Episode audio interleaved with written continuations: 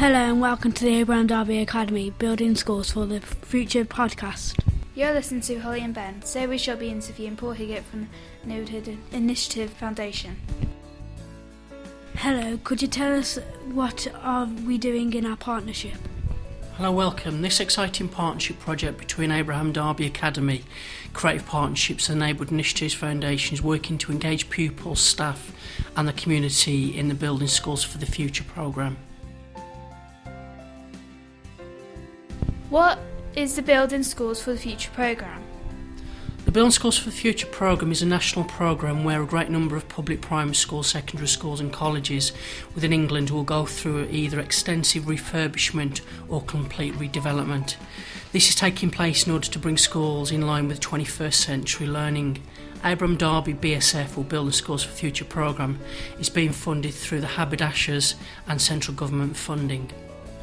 Building Schools for the Future aims to, for example, improve educational standards, build schools that will be used by everyone within the local community, provide attractive, flexible learning environments suitable for the 21st century, bring private sector companies together in partnership with local authorities, enable every secondary school student to work with the latest technology and become fully e-confident.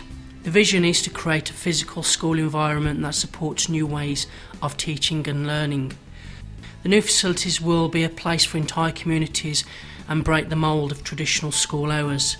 Partnerships for Schools is a newly appointed body that will assist local education. How will Abraham Darby Academy benefit? As part of the Building Schools for the Future programme, Abraham Darby Academy will be completely rebuilt at a cost of around about £25 million. The new school will include not only a new secondary school, but also a new linked junior school, a swimming centre and a number of other community facilities. It will become a state-of-the-art learning environment and centre, but not lose any of its character of the existing Abraham Darby. How will we play a part in the development of the new school? Not all the plans and the decisions have been made entirely as of yet. As the new school has not yet been built and what goes in the new school has not all been decided, we have a fantastic opportunity to put ideas forward on behalf of pupils, staff, governors and the local community.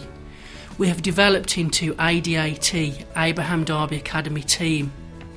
We are a committed group of pupils and staff and stakeholders from different year groups who will be undertaking consultation processes with pupils, staff and the community. We are not just doing a questionnaire. We have developed a series of practical and engaging tools and techniques to consult with people. These tools and techniques are highly visual and will include pin boards and impressively a three-dimensional model of the school and the surrounding area. In fact, this podcast will form part of the way that we can record people's views. What will be in the new school? Other facilities in the school have not yet been finalised, so this is our and your opportunity to put down your ideas and the community's views forward, and we very much hope we can influence things in relation to the new academy. When will this take place?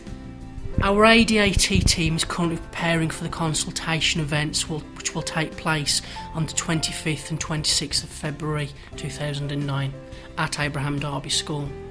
Thank you for speaking to us today, Paul. See you next time. Thank you very much.